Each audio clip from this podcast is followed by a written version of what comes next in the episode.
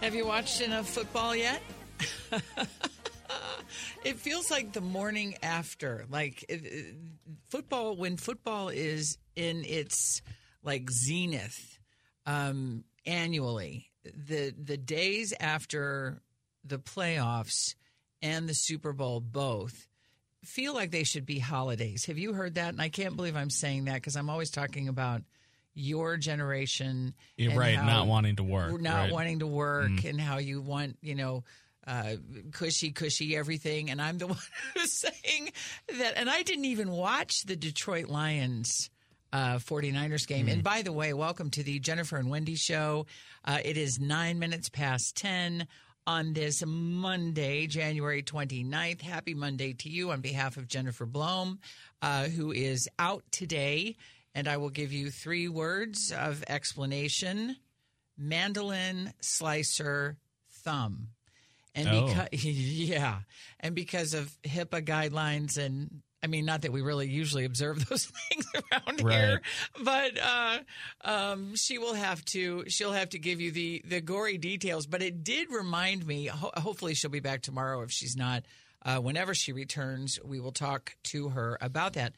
It reminded me of all of the things, and we don't know that this is what happened, but all of the things that do happen to us when we are sleeping with our eyes open. You know when your when your brain just shuts off for like a nanosecond, right. When right? you're just on autopilot. when you're on autopilot exactly um, and it reminded me that the first and only stitches i ever had in 60 almost 63 years it was a couple of years ago and i was clearly on autopilot i was slicing an avocado Mm-hmm.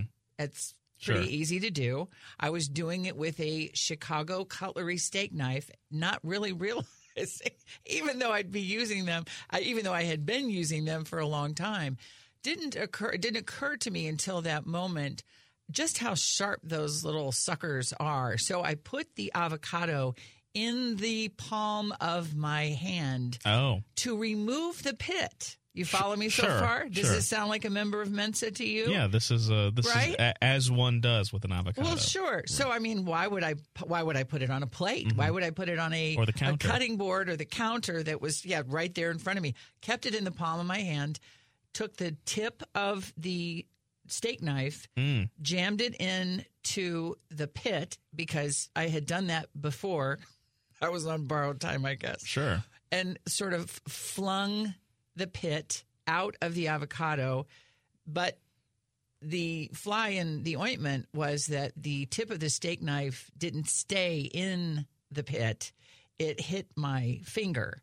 And so, baby's first stitches, like I had three stitches. So, um, I like that you took the pit out. You were holding the knife like Michael Myers. I mean, what down going was- tip right, down. I right. mean, that is how dumb. I mean, normally seriously. you go. You know, you go into the blade, right, and then Right. you just lift, pop it out. Should I be allowed to have a driver's license? I don't know. That's up to the state of Missouri.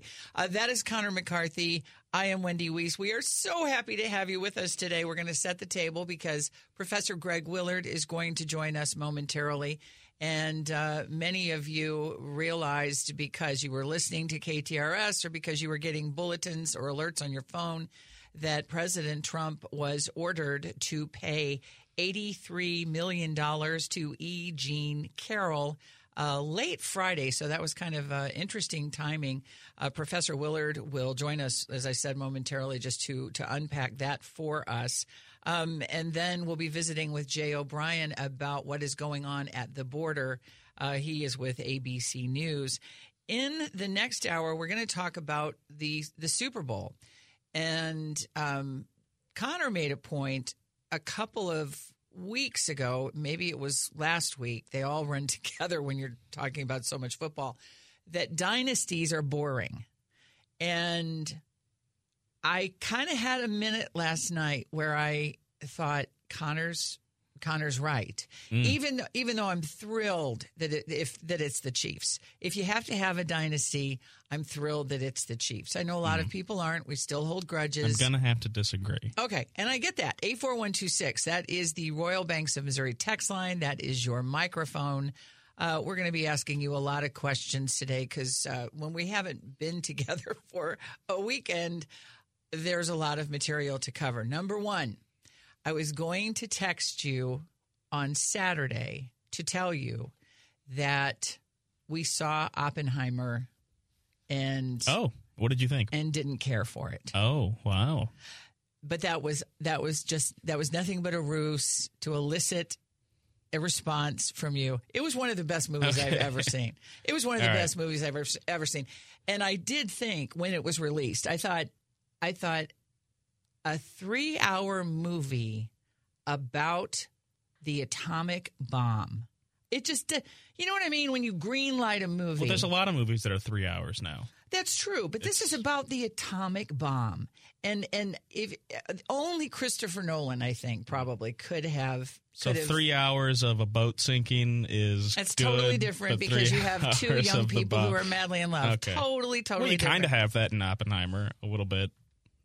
Uh, can you? Ex- Not really. yeah, I'm lost. I don't remember that. But he's in a relationship, right? And He's in a couple. Yeah, he's in more than one. Yeah, Um, but uh, Killian Murphy is is that how I pronounce think his it's name? Is it Cillian? Okay, Yeah. because I know that you are. but I don't know for sure now. Now, Gaelic now I'm feeling doubt. I, now I doubt myself here. No, don't doubt yourself. It's just if you have any hesitation and because you haven't seen it and you're thinking, "Oh, a 3-hour movie about the atomic bomb."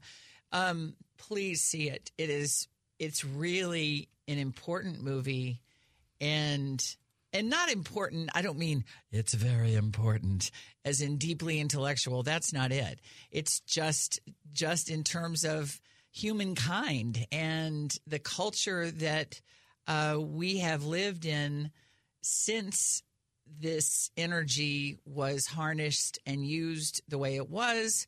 What happened to to Oppenheimer as a result of his participation and his brilliance? Um, it's it's just it is amazing. Um, the first thing though that I want to ask you about, Connor, was it also sort of did it were you just reeling by the fact that they had they had all of this material that was that was originally the source of the material were some of the most brilliant people you know in, the country. Right. for them to memorize those lines and then repeat those lines on camera did that occur to you? Because we were sitting there thinking how did they do that? You know because i felt like i was watching a movie in uh, swahili. Like I, I, I almost didn't even realize what i was watching because some of the dialogue was so over my head i've never felt as stupid as i did But you still I- liked it, even though. Oh, I loved it. I Even loved though it. I you- loved you it. couldn't understand the the story is so important. The mm-hmm. story is so important. I was a little lost about you know what was real and then what was kind of like a dream. Sure. Occasionally, Well, it's Chris Nolan, so you know it's Right, gonna. you never know. It's not just going to be a straightforward movie. right. But oh my gosh, it is so good. Would love to hear what you have to say about Oppenheimer. I'm not sure how you put a movie, and I haven't seen Barbie. I have not seen Barbie. But do Oppenheimer and Barbie belong in the same category? I guess they No, no. Okay, Zach is shaking his head No. Furiously. over in no, the other? Yeah. they do not. No, they don't. I mean, they were Yeah. released on the same weekend. There was the whole Right, Barbenheimer. promotional thing, but as a movie, no, they're not. They're not close. And I, I, I didn't understand. Um, I didn't understand uh, like anything about Oppenheimer or his wife. Of course, we were doing a deep dive the rest of the weekend about that. But um, Emily Blunt's performance was not to sound like just a gushing fangirl, but that was hardly even Emily Blunt. That's how good she was, in my opinion. Well, I thought the whole movie just had a good performance after All good around. performance. You All know, around. actor would show up for one scene, but they were incredible. Exactly. Exactly. It is so worthwhile. Would love to know what you think. Again, Royal Banks of Missouri text line. That is your. I'm sorry, I still sound like Peter Brady. I'm still sort of sounding that like froggy, but I'm. I Mm-hmm. No, think you I'm sound. Getting, I think it's. I think you sound normal now. getting a little bit better. And then in some at some time today, at, at some point in our, in our two hours, in our brief two hours, we're going to have to talk about sickness because um, Connor is afraid that he has entered the uh, the germ rabbit hole here at the Big 550. Well, it feels like everyone around me is sick all the time. And everyone around you Yeah. usually is Usually, sick yeah. most of the time. So, we'll, and, and, you know, why does it take so long uh, to get over these, these bugs these days? And what do you do? I was just telling McGraw that if he hasn't, because he's still got the crud, and I was just recommending that he use this particular product um, to see if it does any good. So a lot of us are experimenting because we just want to get rid of this stuff and feel good again. Anyway, the uh, phone number is 314 931 5877 if you want to chime in that way. Dr. Greg Willard is on deck. Don't go away and send your comments to that Royal Banks of Missouri text line 84126, the Jennifer and Wendy Show. Connor McCarthy in for Jennifer. We'll be right back.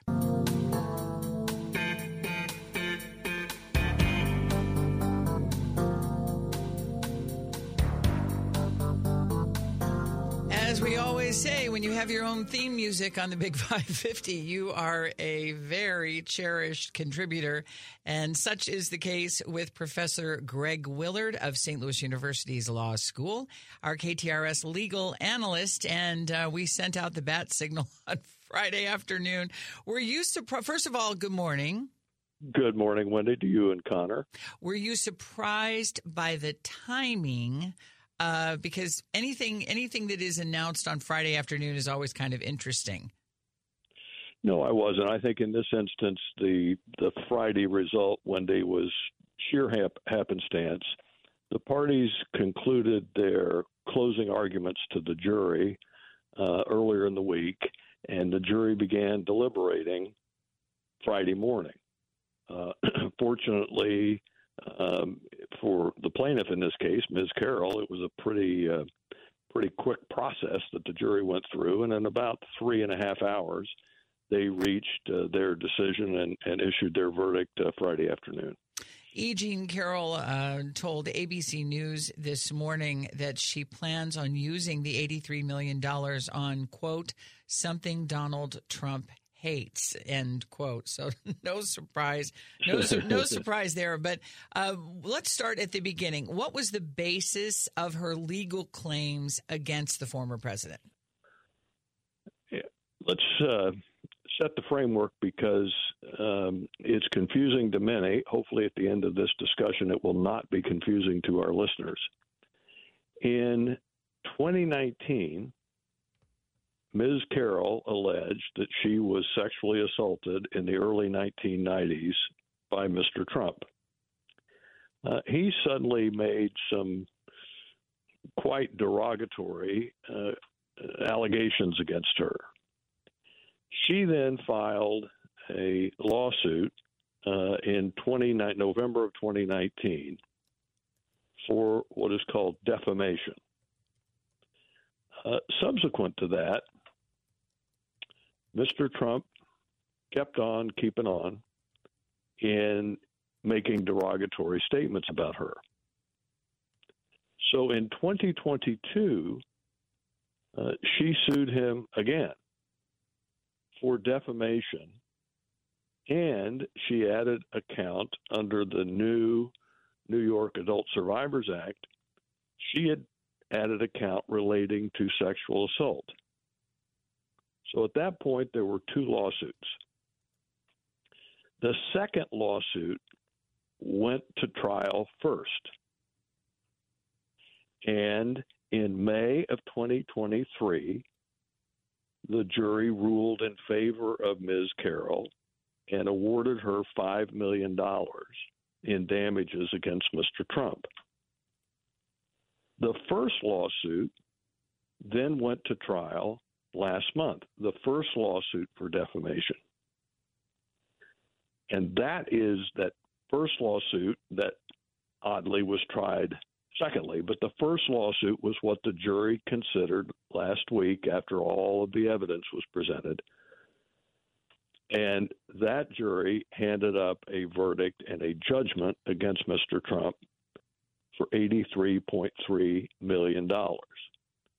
So, as between the two suits, Wendy, the, the aggregate two judgments against him are $88 million. The first $5 million judgment is already on appeal. And as sure as we are on the air this morning, uh, the, the jury verdict that was entered on Friday, it will be appealed by Mr. Trump very quickly, Wendy. KTRS legal analyst Professor Greg Willard of St. Louis University's Law School is our guest. We're talking about the judgment against Donald Trump on behalf of E. Jean Carroll. $83 million, uh, you know, depending on where your loyalty lies, Greg, it seems like a lot of money. How does a jury determine the amount? And do you even think it's uh, excessive? Well, uh, two good questions there. Let me let me break them apart. the the first is uh, it's critically important for our listeners to understand this. The $83.3 million is not what the jury felt Ms. Carroll was damaged or harmed. What the 83.3 million is uh, it's an aggregate of two components. What the jury decided and and entered judgment on the harm to her of Mr. Trump's series of defamatory statements that she was damaged in the amount of $18.3 million. Those were her what we call compensatory damages. But she also asked for what are called punitive damages. Punitive damages, Wendy, they they happen all the time. There are thousands of punitive damage cases that are being heard this morning across America. Punitive damages are those situations where the person who is found to have committed the wrong, a jury additionally finds that they did it on purpose. They did it intentionally. They did it with malice. This jury concluded that is what Mr. Trump did. What punitive damages are designed to do are a couple of things. One, to prevent and deter the person from doing it again. And number two, to send a message to everyone in that state that this type of conduct, in this instance, will not be permitted in New York. And so it's a deterrent effect as to the broader body politic. So you combine those compensatory damages and punitive damages, and you get to $83.3 million. As to whether I think that's high, on the punitive damages, I most assuredly do not think it is high. Part of the calculation of punitive damages is the uh, wealth of the defendant. And $65 million, by all accounts of Mr. Trump, is a drop in the bucket to his purported wealth. Uh, as to the compensatory damages, I'm always reluctant, and I think it's a good rule of thumb, Wendy. It's I'm always reluctant to second guess a jury on how much a victim was harmed. What, what was the dollar amount of the compensatory damages? $18.3 million. Yep, that's a lot of money.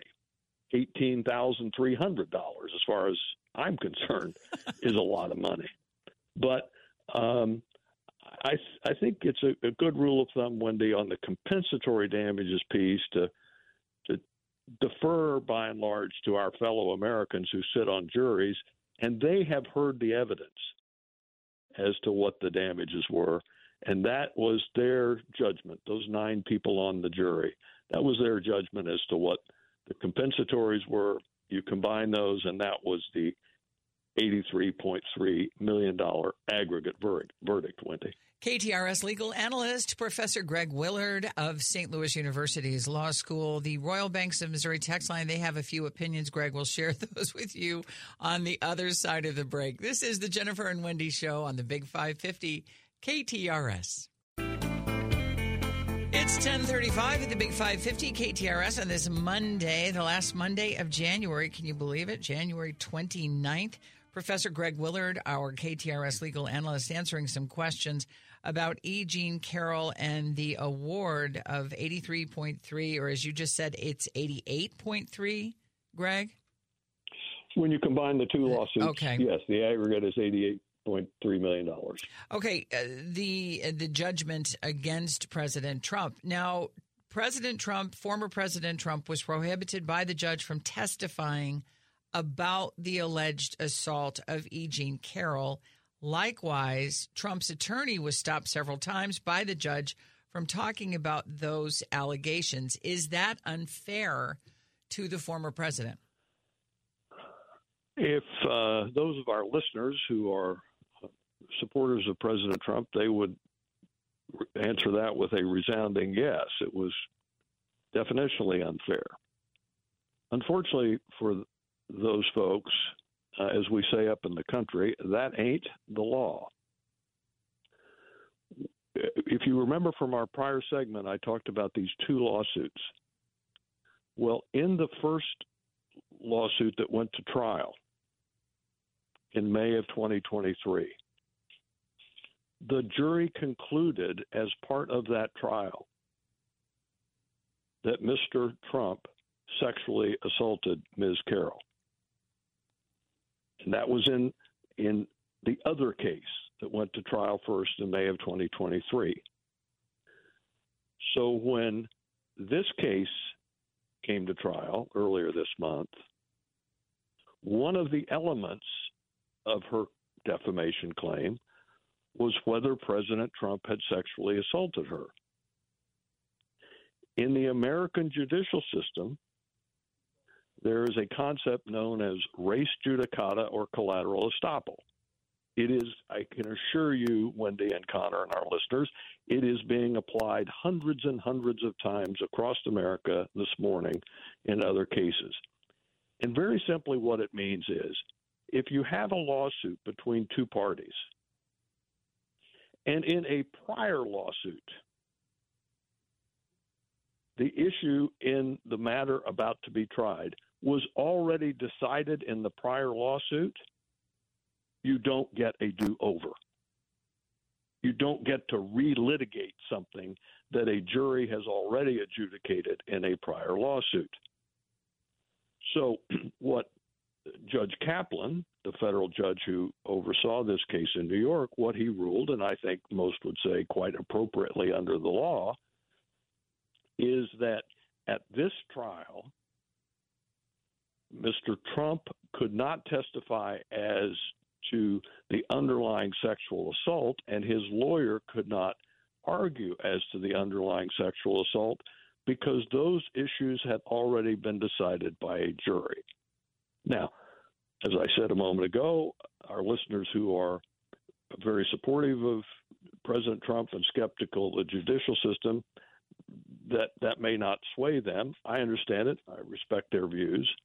But as a baseline proposition in our legal system, this notion of res judicata and collateral estoppel is fundamental.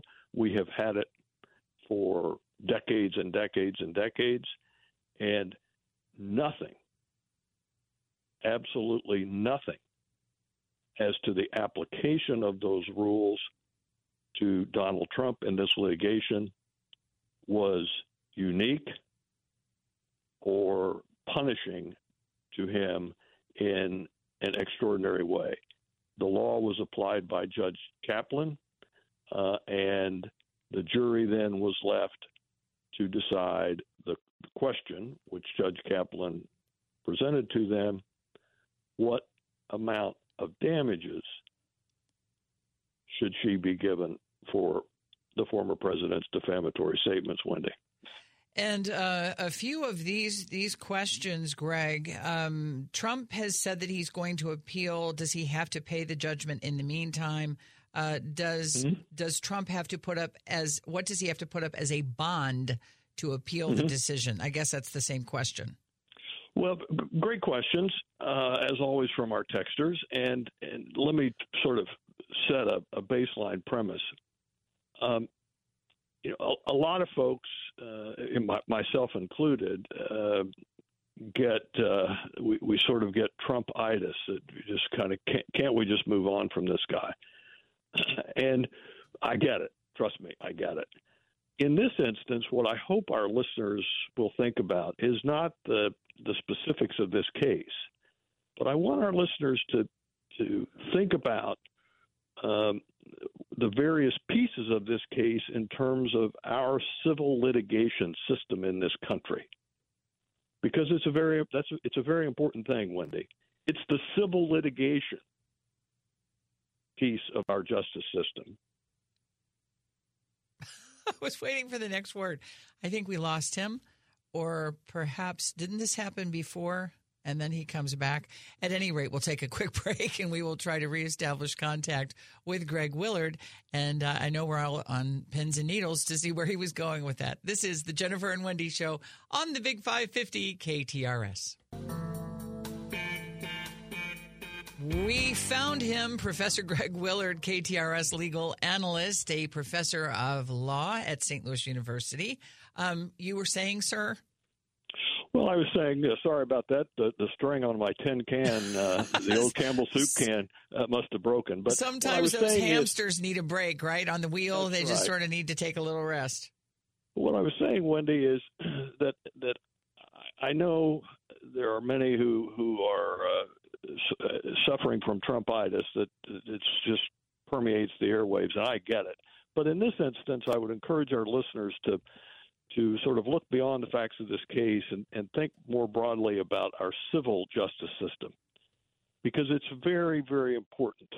And we have its counterpart, the criminal justice system. It was the civil justice system, for example, that was the underpinning of the litigation against Mr. Kroenke and the Rams and the settlement that was rendered in that case. It was the civil justice system that was behind the uh, civil lawsuit against O.J. Simpson and the judgment against him.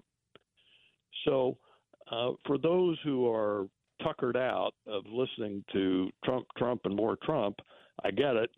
But this morning, I'd, I'd like them to think, as I say, more broadly on the civil justice system.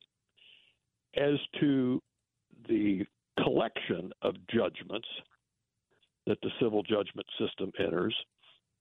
Uh, there's good news and bad news for Mr. Trump. The good news is he doesn't have to pay this all at once. The bad news is that Ms. Carroll, like all plaintiffs who get judgments, um, those plaintiffs uh, aren't stuck for, in this case, probably two years or so uh, twiddling their thumbs and hoping that when the appeals are over, uh, a plaintiff can chase them for the money. What Mr. Trump is required to do is he will be required to post a bond. And it's sort of the quid pro quo in civil litigation appeals. The quid is that the judgment defendant can get a stay pending appeal to prevent the plaintiff from seizing the defendant's assets to collect on the judgment. That's the quid. The quo is that the plaintiff has to put up this bond in an amount equal to the amount of the judgment plus interest plus costs.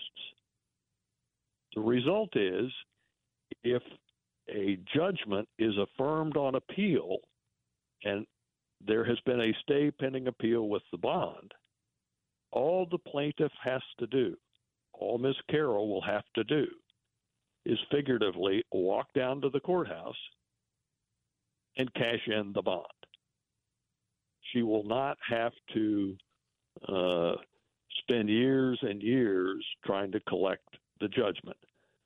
So, yes, um, he, Mr. Trump will not have to pay this 83.3 or 88.3 million immediately, but if Ms. Carroll uh, prevails on appeal, uh, she'll get her money one day. Now, the other cases against him are they impacted by this? Not at all. Okay. There are there are uh, the the four criminal cases uh, that are three criminal cases that we have talked about. One in New York, one in D.C., one down in Florida. Those are federal, and nothing about this case affects that. There is a civil case against him brought by the New York Attorney General, Letitia James, and we will probably get that verdict from the judge. It was a bench trial, no jury. We'll probably get that uh, decision this week. But to be absolutely clear, Wendy, the jury's verdict last Friday in Ms. Carroll's suit has zero, completely zero effect on these other lawsuits, Wendy. So there you go. You've heard it from the best of the best, Professor Greg Willard, our KTRS legal analyst. Thank you so much. You know that that means, of course, that you can count on a phone call later this week.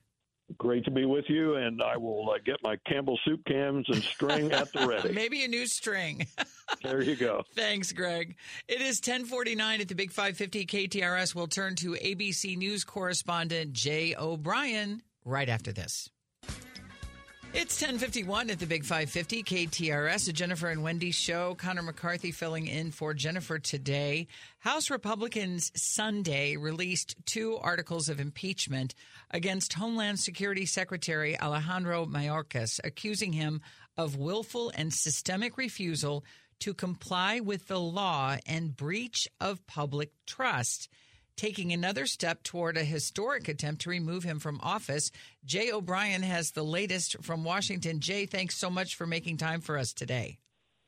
Thanks for having me. And you really hit the nail on the head when you said historic because this has only happened one other time in American history. The only other time the cabinet secretary has been impeached, and again, there hasn't been a vote yet on Mayorkas, but the Speaker of the House says that's coming. But the only other time that this has happened in American history when it relates to a cabinet secretary was in the 1870s. So uh, there's very little uncharted water in Congress, but this is about as close as you can get. Certainly, we haven't seen anything like this in modern American politics. Is there a way in a uh, compressed amount of time to take us back to the beginning of this war between Mayorkas and these Republicans?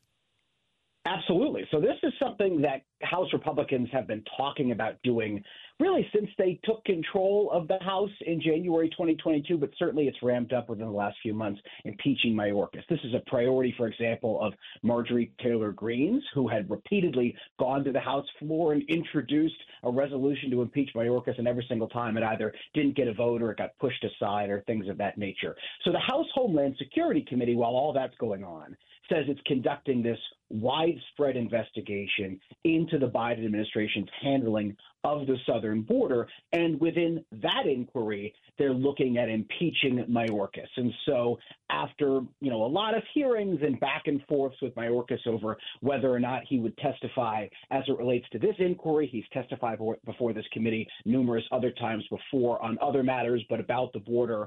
Um, eventually, last yesterday, not last night, but yesterday morning, uh, that that committee, the Homeland Security Committee in the House, which is led by Republicans again, releases these articles of impeachment in which you kind of outlined it, but the top line of it is they accuse Mayorkas of not following U.S. immigration law in Homeland Security's approach to the border. Uh, they also accuse him of misleading Congress by saying that's the breach of public trust part that you mentioned by saying that the border was quote unquote secure. DHS's response is they say that this is baseless. They say that it's evidence free, and they say what Republicans are doing is you know taking issue with policy that DHS is implementing, not any kind of violations of law, as Republicans allege. So this is obviously, as always, this is sort of the House versus the Senate because the Senate. Uh, in a soon to be released bill, as you mentioned, is going to give DHS even more authority. Is that is that right, Jay? If I'm reading that correctly?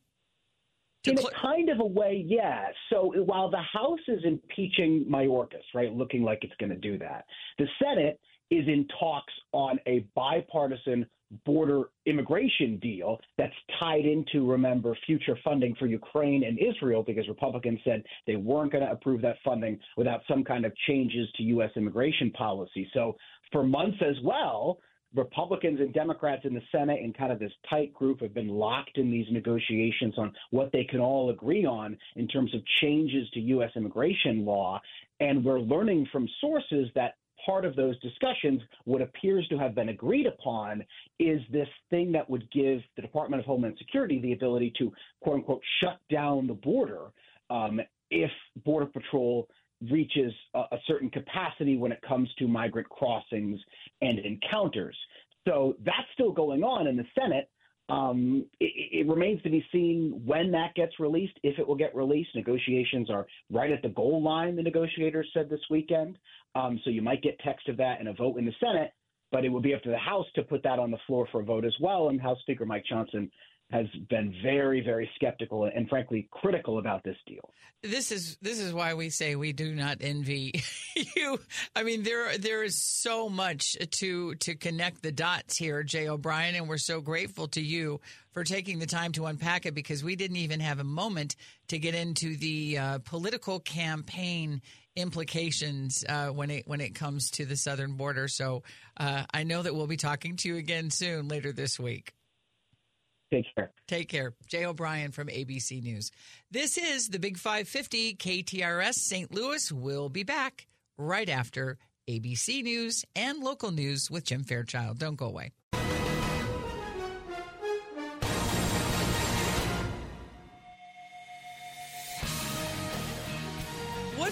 With me that that music gives me goosebumps? There is something profoundly wrong with me because I love football even this time of year when you have football just oozing out of every pore. We've all overdosed, but it's still not enough. And that is why we've asked sports director Brendan Weesey on the Big 550 KTRS to join us this morning on the Jennifer and Wendy show. Have you had enough football? It's never enough, is it? Well, we're we're to that point now, Wendy, where we just had the last multiple game day of the football right. season. That was yesterday. So now all we have left left is the Super Bowl. Some would say Championship Sunday, the conference championships are better than the actual Super Bowl. And many years that turns out to be the case. Yesterday's two games, a ton of intrigue, ton of big personalities, a huge comeback by the 49ers. I think it probably lived up to the expectations where, yeah, what did we have football from about two o'clock in the afternoon through nine o'clock at night? And they were uh, obviously the biggest ramifications possible your ticket to the Super Bowl.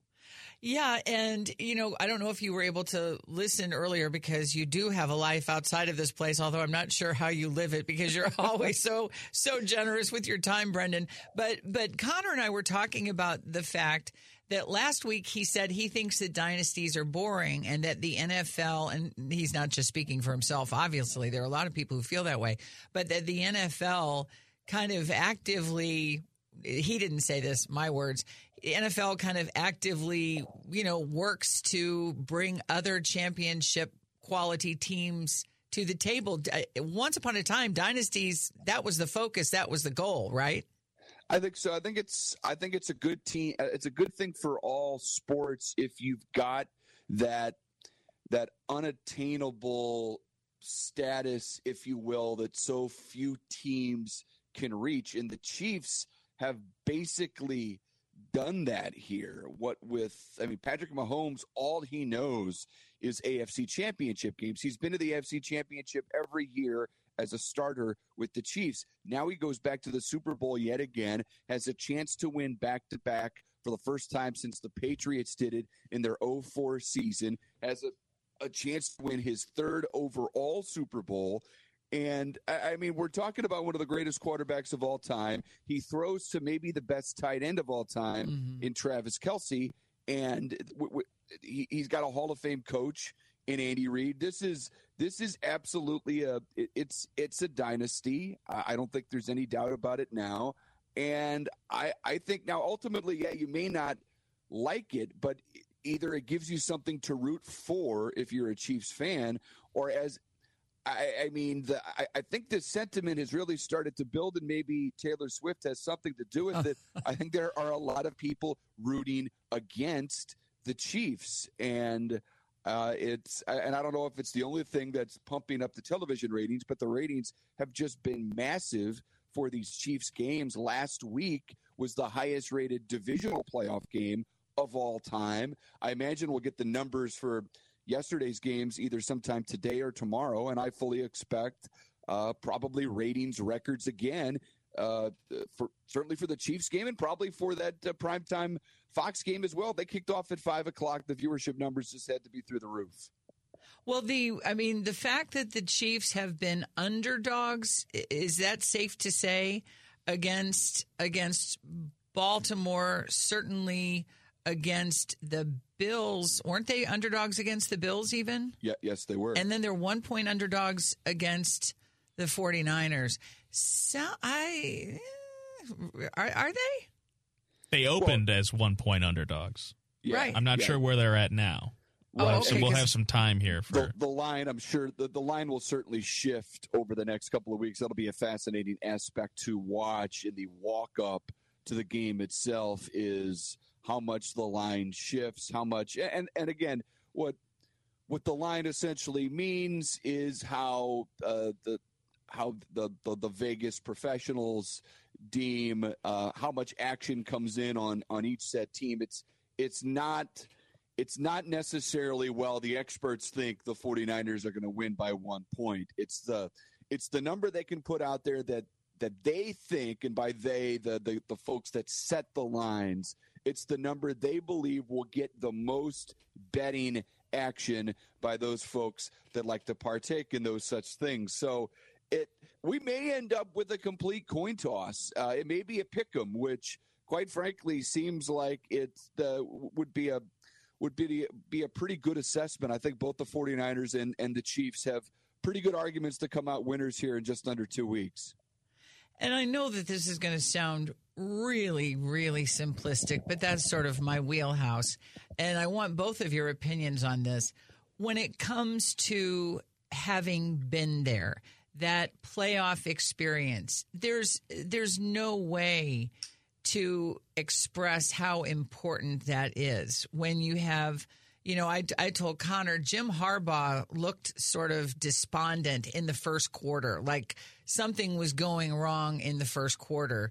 And he tried to rally during the halftime, coming off, talking to Tracy Wolfson. But there's just, it's hard to go up against a team that is that comfortable at that level. Is, is that too simplistic? Well, it, when you have the type of experience that the Chiefs have had here, being in this spot every single year, uh, it, it's not that that doesn't mean you're going to come out on top and win every time, but it certainly allows you to play with a level of poise that other players in your same spot maybe you know aren't able to do the same. I mean, a lot of those guys on on Baltimore's team yesterday, tremendous players. Lamar Jackson, a fantastic quarterback, but he has not been in the spot time and time again that Patrick Mahomes has been in and succeeded in, like Mahomes had. It it, it absolutely means a ton, and I think. For, uh, for for the Chiefs and uh, and and their team, it they can just, I mean, it, it's not to say you don't get the butterflies. It's not to say you don't uh, feel the importance of each and every play, but the fact that they've been through it many, many times, I, I, I do think it matters a lot, Wendy. I think the fact they've been through it so many times is why I'm sick of seeing them there. I don't know. I'm just, it's every year now. The Chiefs are there. I got sick of the Patriots, and now I'm, I'm already sick of the Chiefs. I just would like to see someone else win. Nobody has accused the Chiefs though, and Andy Reid of well, not yet. nefarious. Not yet. Oh, don't even. Yeah. Taylor don't. Swift maybe uh, oh, swinging stop. things for them. Well, I heard Brendan um, McGraw and Zach were talking about the possibility that Taylor's political, um, any kind of political profile that she is keeping or not keeping, might have an impact. Who who knows? I mean, who knows? It's it's football. These are first world problems, right? Well, I Wendy, I saw a number a few days ago thrown out there on the on the value that Taylor Swift has meant monetarily to the NFL since she, since she started showing up in the skybox, rooting on Travis Kelce, which feels like,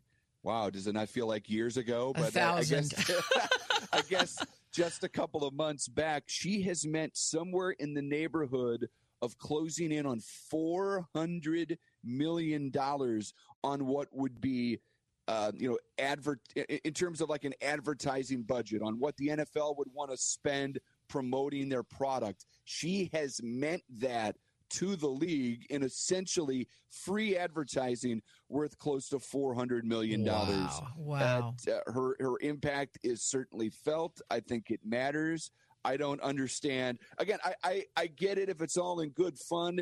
It, that the Chiefs have become this team you want to, and, and, and uh, Connor is certainly not alone. That you want to see the Chiefs lose, and maybe, um, and maybe Taylor Swift represents that. I don't understand the folks that just get so wound up and worked up like it's some sort of federal crime that she's out there doing her thing. I, I mean, it's just, it's crazy people having fun. Let them have their fun, and and and maybe the maybe the bell is about to toll here for the Chiefs in a couple of weeks, and the 49ers will be Lombardi bite Trophy your uh, tongue. winners. Bite your tongue fast. Bite your tongue. no, We'll, and I uh, we'll see. I, I don't want to you know cast any aspersions here, but somebody else in the studio, and there are only two of us. He just thinks it's a big sham. He he just thinks that it's because of all of the the benefit to the already fabulously wealthy NFL owners you know but i agree with you brendan i think they're two people i think they are demonstrably in love i think it was really really cute yesterday on the field after the game where she wasn't taylor swift she was travis kelce's girlfriend and i thought i just think that's sweet you know we can never not love love I don't know. I still just I'm just not on I board. know, I don't know. I don't buy it. I don't I think know I don't think Connor's conspiracy theory can just be completely swept under the rug here. I if you told me tomorrow that they broke uh, up right, I don't think I'm gonna be shocked. Nobody's and if gonna- it and if it is some sort of uh, publicity stunt that's going on now for uh, about the last three months,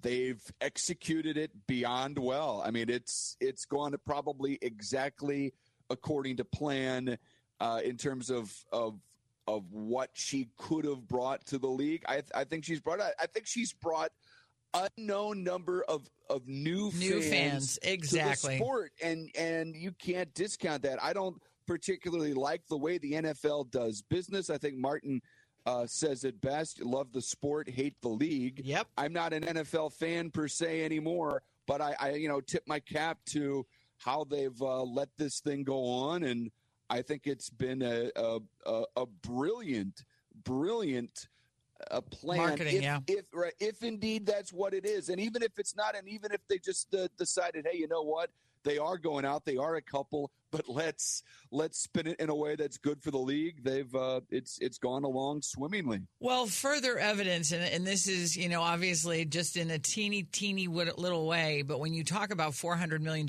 in promotion, Julie Buck sent me a link over the weekend because she knows we're Chief fan, Chiefs fans, and just to, uh, you know, to Chiefs apparel.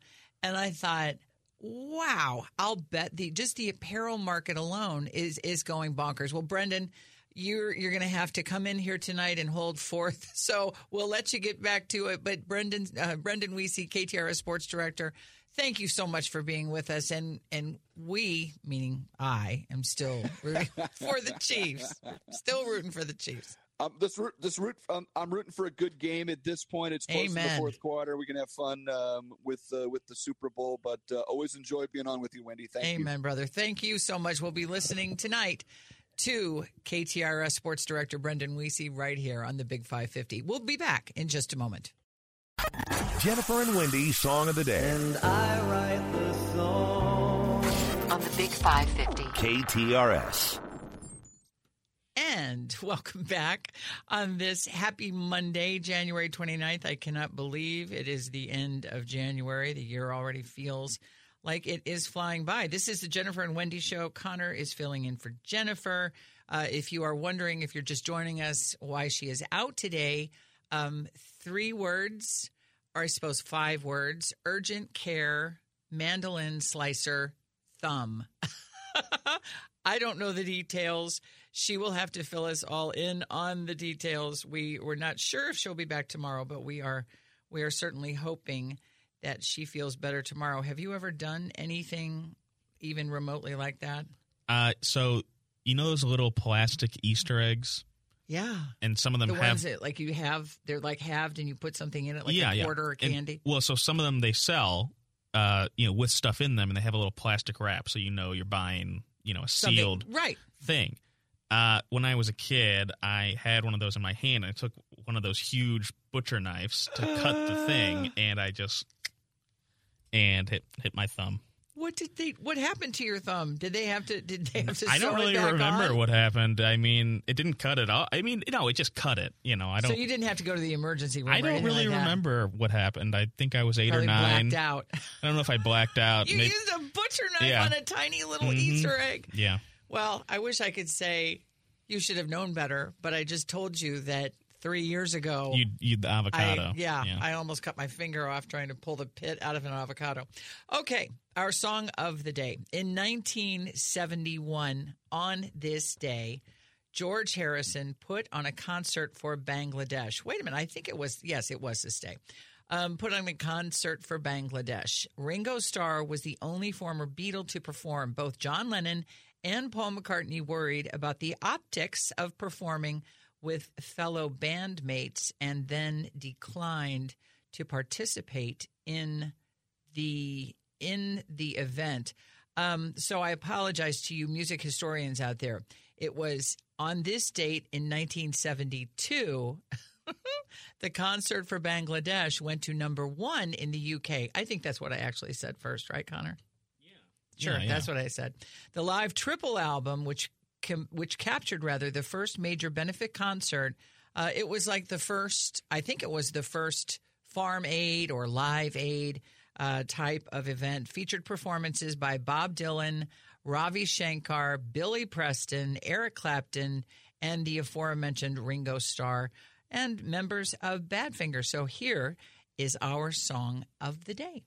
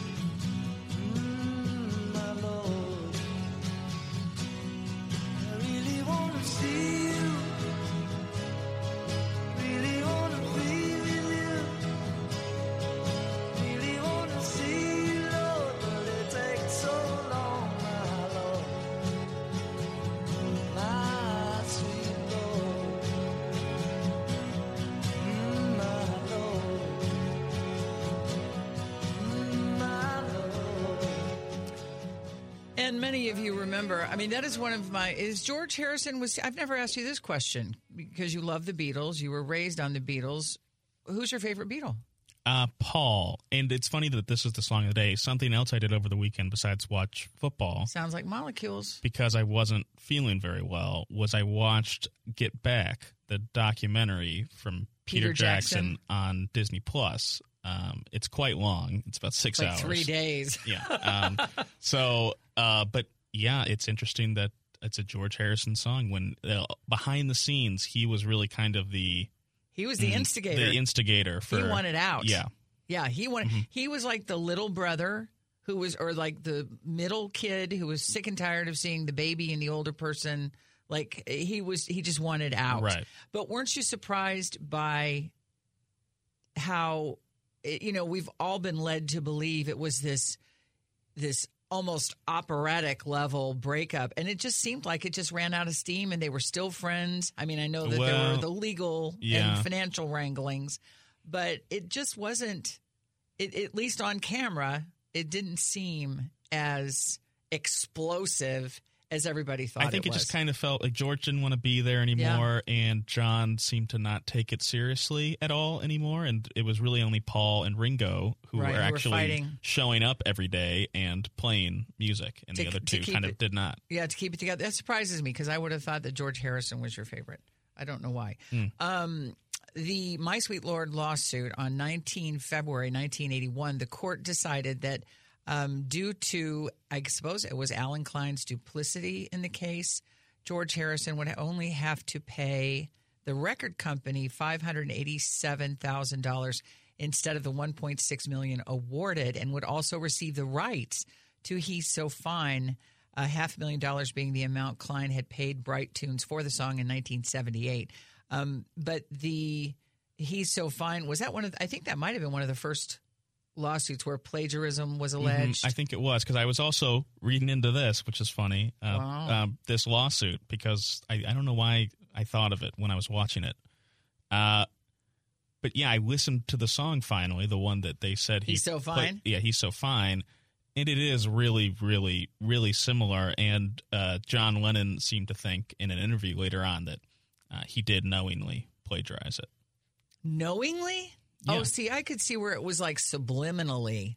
But you know, you know, John also said a lot of things later on about his Yes, former he- band yes, members. he did Uh, indeed. and he didn't really like George after he. So he was spilling tea about George. Well, so George released an autobiography that apparently didn't mention John once, and he took offense to that. I didn't know that. Yeah, Oh my goodness gracious! yeah. Wow. Okay. you got you got to read up on lots it. Of, Uh, lots of tea gotta- spilling. yeah. Lots of tea spilling. Okay. Quote of the day from E. E. Cummings. I love this. It takes courage to grow up and become who you really are. Ha ha. Isn't that a good one? That's a good one. That is a good one. E. E. Cummings. I will even post that on Facebook on the Jennifer and Wendy Facebook page. It's 1131. Still lots to talk to you about. The Royal Banks of Missouri text line 84126. We'll be right back.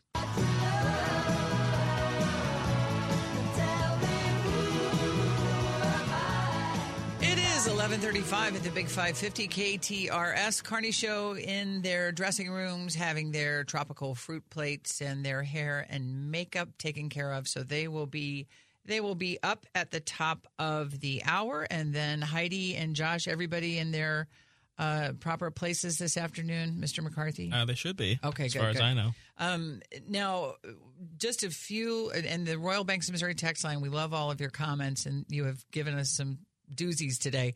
Uh, from the 314, tell Jennifer to buy a box of finger cots, C O T S, from an office supply store and put one on her thumb. These are the rubber tips that bankers use to count money. Hmm. I wonder if bankers still count the money. I guess they do. I mean, because they you still have bank you have the occasional bank tellers. I always like to think of, you know, everything new being. Oh, you're bringing them up. It looks. well, yeah, that's what it they looks look like. little rubber fingers. maybe that I, yeah i have absolutely no idea about the extent of her injury or you know what happened it just all i all i had to see on my text was mandolin slicer and i think i kind of i think i kind of passed out um but before we before we move on if you haven't seen the Peter Jackson production of Get Back or remastering, how would you? Re- is it redigital? Well, I think the original was called "Let It Be," I think, and this Oh. is like they took the footage back. Oh, and it's, all of the yeah. footage, right? Mhm. Okay, I gotcha. I gotcha. Um, isn't it amazing how you can see because it is did whatever remastered? Mhm. You can see the hair on Paul McCartney's arm. It's extremely HD, and it is It's- a little jarring because you don't expect things from that period to be like- that high def. Exactly. And it's like, how did they do? I mean, that was just, um, that was amazing that they were able to get it that high, high def. It's almost like, it's almost like watching a football game. A, a couple of other sort of lingering questions. Do you think that dynasties are boring? Um, or do you, are you rooting for the Chiefs? Do you not really care because of the NFL Death Star? You know, because, they're easy not to care about. You know, like as Brendan quoted Martin, you know, love the sport, hate the owners. You know, that's that's fair. Um, but Jim Buffaro, who is a friend of mine, um, and uh, he's been on the air. He's a, he's a writer. He's a former uh, reporter, and uh, here in St. Louis, he has not watched the NFL once since Since the Rams left? Yes, not once. Wow. And he lives in Kansas City now. Can you imagine? He went to a home show over the weekend. He put it on his Facebook page. You could have shot a cannon off in in the wherever the convention center was. I think he it, it said he was in uh, o- Oakland.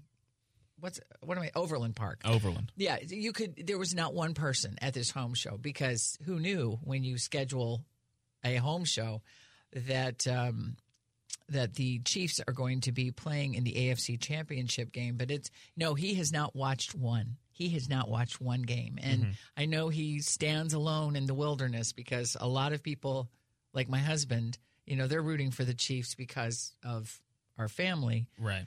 Um, but he and he hate watches the Rams. He'll never he'll never forgive Yeah. them. But Uh, and someone pointed out that like the 49ers at one point in the 90s with Bill and Walsh 80s in Montana and were Steve a Young, dynasty, but you go back and look at it, they made and won five Super Bowls in 15 years. right? So that's 15 years. And f- that's like Five five, over total. spread over fifteen. the Chiefs are already going to their fifth or fourth, fourth in five years, and they've been in the AFC title game the other two years. It's just, it's a lot of the Chiefs, you know? Okay, and then finally we'll put we'll put the football talk to bed. Um, but McGraw compares Giselle Bundchen I, I think so. Bun- Bunchen, Something okay. like that. Giselle Bunchen, the supermodel, um, to Taylor Swift. I don't think you can. I, he because he said Sure, famous, you he know. said yeah yeah uh, yeah yeah yeah yeah. Uh, you didn't go to you know they didn't go to Giselle every time she was in the owner's box. Yeah yeah yeah yeah yeah yeah. well, Something that, that's something true. that effect. Yeah. But you can't put you can't Giselle Bundchen Taylor Swift.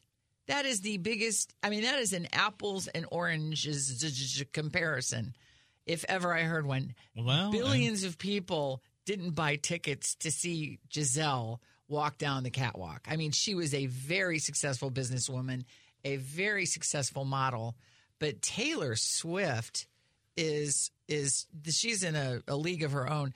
Uh, from the six one five, I'm still mad about the football Cardinals leaving leaving St. Louis. Um, from the three one four, it's the holy grail of Beatles stuff. I think that is, I guess, is that the footage from? I think Back? that's what they're talking about. I And do it, it really is. It really is. Um, and if you missed the if you missed the first part of, of the program, I was my day late and a dollar short movie review. Um, my husband and, and our oldest daughter and we, we watched Oppenheimer. Finally got around to it and just loved it. So if if you have any insights or just thoughts about about the production, because I don't know anything about Christopher Nolan. He he did Dark Knight, Dark Knight, also right, whatever. So you, you're not a big fan of his other I don't know. I mean, I don't. I know he did the Inception, Inception. Didn't see that uh, one. Interstellar. Interstellar. Didn't see that. That was one. with Matthew McConaughey as well. Oh, wait Uh, a minute. I did see that one. I did see that one, but it's been a it's been a minute. Mm-hmm. Well, that one's yeah, really that was awesome. That one's very science fiction. But that was awesome. But I liked that one. Yeah, that was really Yeah. really good. Um, but I just it just it boggles the mind to think of in terms of like pre-production and all of those things. How does Christopher Nolan and his wife and partner Emma Thomas or it's it's not Emma Thompson. It's Right. Emma I think it's like Emma Thomas. But um how how do you even approach something like the atomic weapons era? I, I just how how would you even approach how would how would you even approach that? I don't know. That's I guess. it, I guess yeah. that's why he's the. Uh, That's The why he's filmmaker, yeah. That's uh, why he's going to win an Oscar. yeah, uh, and it is Emma Thomas. That is Um, his wife's name. Wow, I can't believe I remembered that. Watch part of Oppenheimer, but I fell asleep.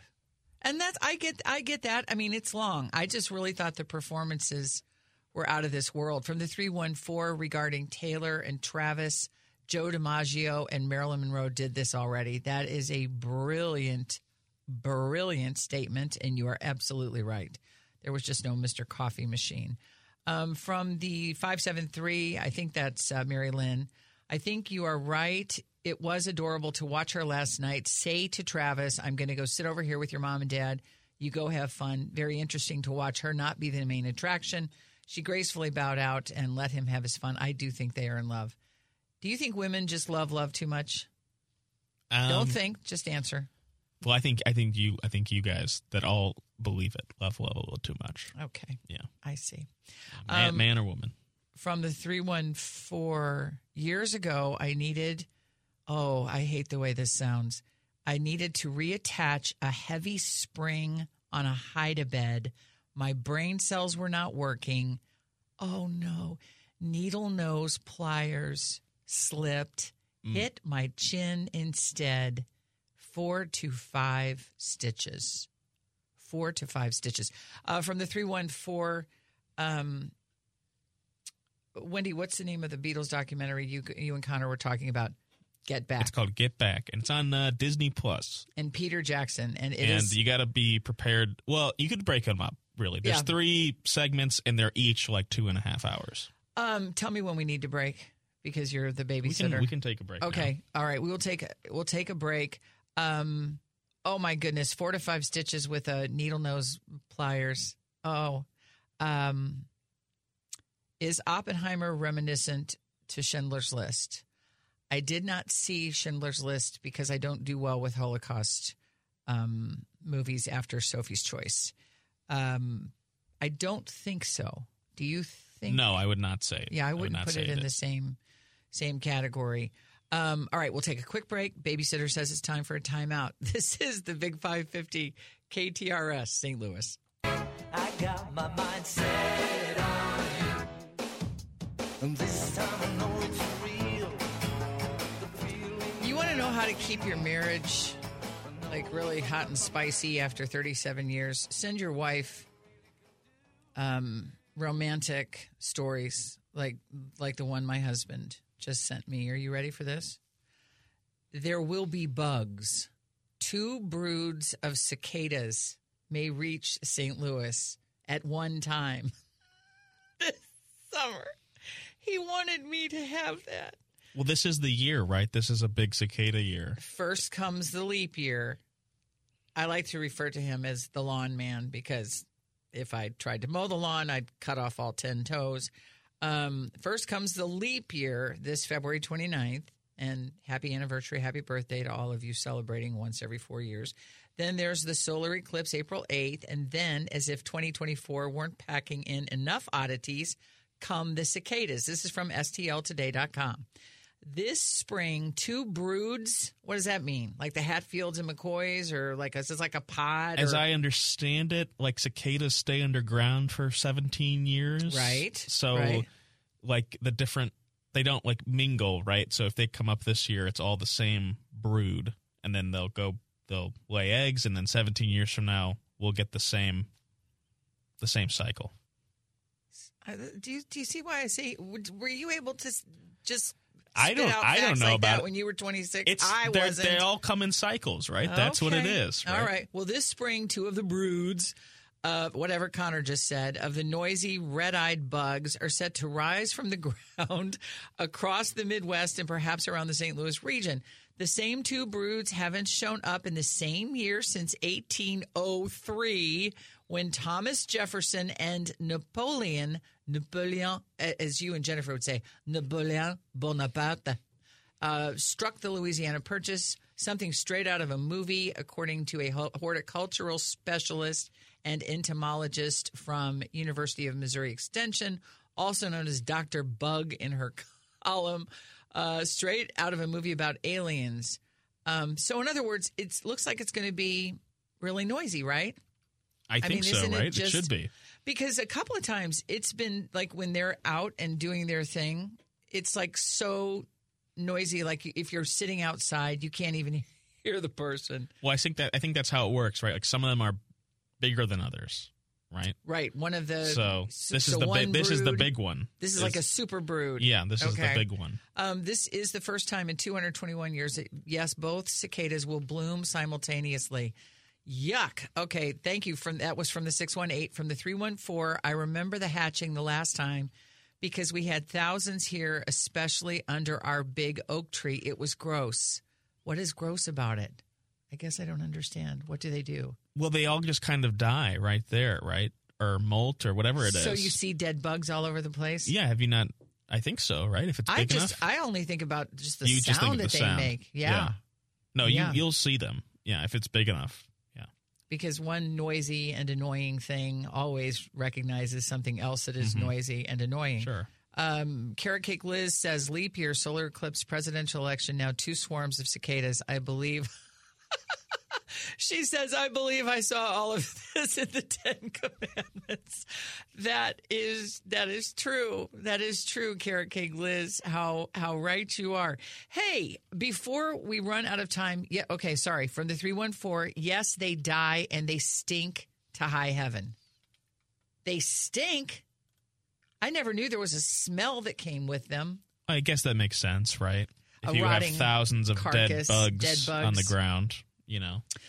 Oh, ooh, from the 314. I remember the dogs like the taste of them the last time. Well, bon appetit, Fido. There you go. Bon appetit. Um, is it bon appetit or bon appetit? I think it's the second one, if I remember You mean the latter My- rather than the former? my French class. Yeah. Bon appetit. Yeah. I can never tell when Julia Child, and by the way, I don't think anybody watched the second season of the Julia Child, whatever it was, Mhm. on Max No, or I, HBO. I don't even think I watched or, the first. Um, I have to tell you, has anybody else in the time that we have left, and we don't have much time left, did anybody watch Griselda on Netflix? I did not. Did you see it? No. The one with um, Sofia Vergara of Modern Family. Oh, is this the one where Wearing the prosthetic is nose. the She's a drug dealer. The drug, yeah, the Right. hmm She's and the, the guy. the family of the real life person didn't like her making this. I think Right. I saw that story. Right. I didn't look. I, I didn't look into the lawsuit. Um, what is really interesting is that she is a universally. I mean, even aliens from other galaxies would acknowledge that Sofia Vergara is absolutely drop dead gorgeous. I've never heard anybody say that she's not. She's absolutely beautiful. But if you look, if you look like Cillian Murphy or Killian Murphy, looks a lot like Robert Oppenheimer, a great deal like Robert Oppenheimer in his youthful stage, and then as they made him up as an older man. She looks nothing like Griselda Blanco, who is, which is fine. That's what acting is all about Right. but um, she wore a lot of makeup, but you can still tell. Yeah, okay. From the three one four, I watched Griselda. I have enjoyed it so far. It is pretty well done.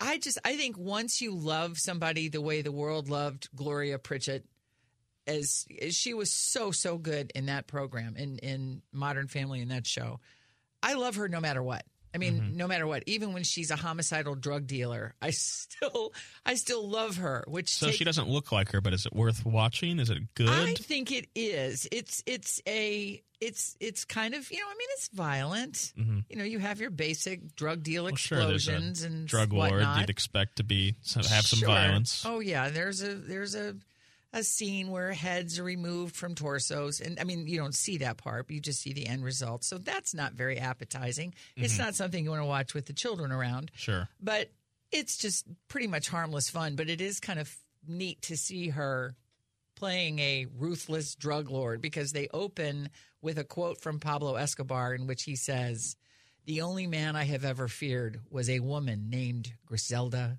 Blanco. Wow. Yeah, Okay. yeah. Okay. from the 314, I'm already afraid of her.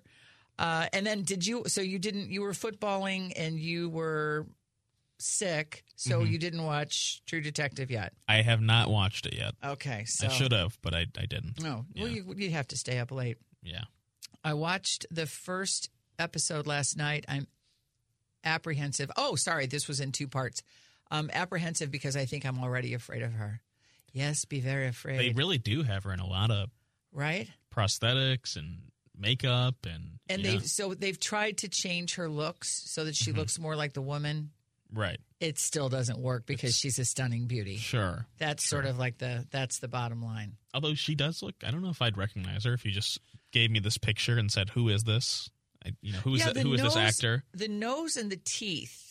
And she was uh, she was on Kelly Clarkson's talk show, and Kelly Clarkson said something like, "I still know it's you." And uh, Sofia Vergara was, you know, not having it. She said, "I spent like eight hours a day in the makeup chair uh, to to look like that." But I think the real Griselda is actually sort of petite. Yeah, I mean, they have this p- actual picture of her next to it, and yeah, they don't look very similar. No, no, they don't. They don't. So and there's only so much you can do with makeup and Prosthetics. yeah, yeah, and teeth. and teeth, Right. flippers, Yeah. that kind of thing. Um, well, thank you so very much for keeping us company today. As we said, uh, we're hoping Jennifer will be back tomorrow after her unfortunate incident with a mandolin slicer. Details to come. Have a great afternoon. I'm so glad we had this time.